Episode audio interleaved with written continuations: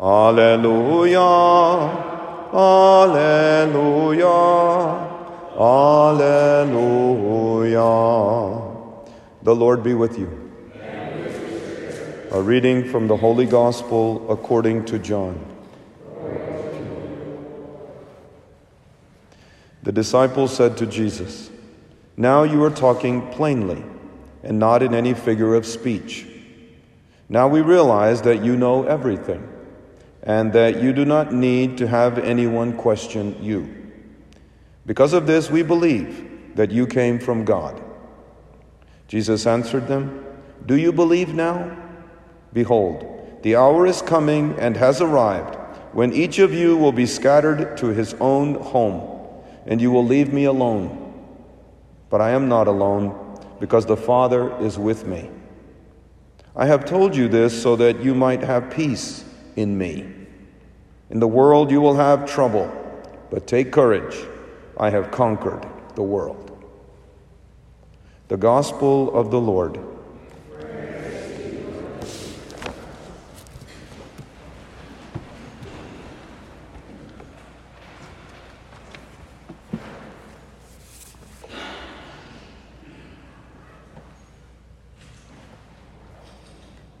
We Americans do different things to celebrate Memorial Day.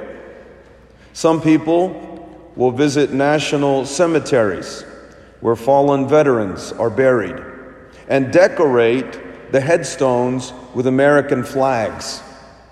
That is why today is often also called Decoration Day. Other Americans will stay home or go to the lake and grill hamburgers and hot dogs and try to look more tanned. Everyone wants to look like Father John. Sadly, such people also completely forget the meaning of Memorial Day, a day to remember the dead soldiers who purchased our freedom with the price of their blood. Others only know that Memorial Day marks the beginning of summer and nothing more. And still others write poems or prose works to memorialize Memorial Day. May I share with you two such prominent pieces?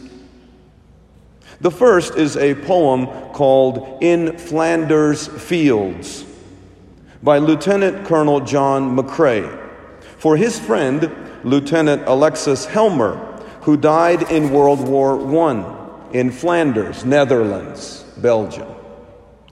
This poem also made poppies the unofficial flower of Memorial Day. Listen to these loving lines. In Flanders fields, the poppies blow. Between the crosses, row on row that mark our place, and in the sky, the larks still bravely singing fly. Scarce heard amid the guns below, we are the dead.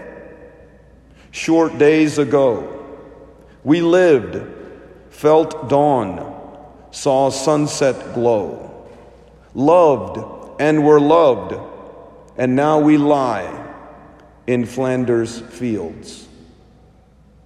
Take up our quarrel with the foe. To you from falling hands we throw the torch. Be yours to hold it high. If ye break faith with us who die, we shall not sleep, though poppies grow in Flanders fields.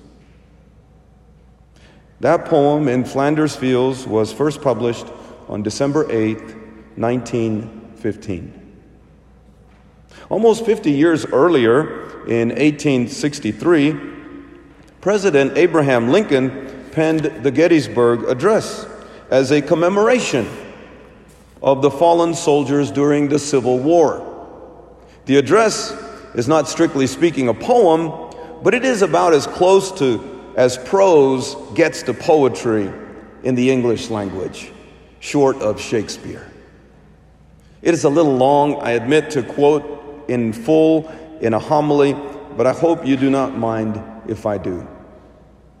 President Lincoln captured the spirit of Memorial Day like no one else ever has. Our 16th president wrote memorably Fourscore and seven years ago, our fathers brought forth on this continent a new nation, conceived in liberty and dedicated to the proposition that all men are created equal. Now we are engaged in a great civil war, testing whether that nation or any nation so conceived and so dedicated can long endure. We are met on a great battlefield of that war. We have come to, we have come to dedicate a portion of that field as a final resting place for those who here gave their lives that that nation might live. It is altogether fitting and proper that we should do this. Honest Abe continued. But in a larger sense, we cannot dedicate, we cannot commemorate, we cannot hallow this ground. The brave men, living and dead, who struggled here, have consecrated it, far above our poor power to add or detract. The world will little note nor long remember what we say here, but it can never forget what they did here. It is for the living, rather, to be dedicated here to the unfinished work which they who fought here have thus far so nobly advanced. It is rather for us to be here dedicated to the great task remaining before us, that from these honored dead we take increased devotion to that cause for which they gave the last full measure of devotion. That we here highly resolve that these dead shall not have died in vain. That this nation, under God, shall have a new birth of freedom. And that government of the people, by the people, for the people shall not perish from the earth. You cannot say it better than Lincoln. Of course, we Catholics celebrate it our own sort of Memorial Day. Not on the last Monday of May, but every day that we celebrate the Eucharist. How so? Well, at every Mass, we remember that last great sacrifice of our captain in the faith, Jesus Christ, who at the Last Supper said, Do this in memory of me.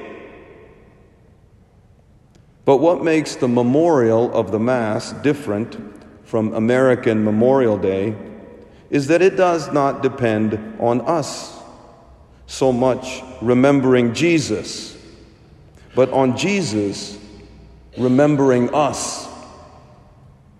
That is why the good thief hanging on the cross at Jesus' side said, Jesus, remember me when you come into your kingdom. Like with everything else in our faith, what Jesus does matters far more than what we do. So, too, with the Memorial Day that is the Mass. In other words, Catholic Memorial Day is more about what Jesus remembers than what we remember. Praised be Jesus Christ.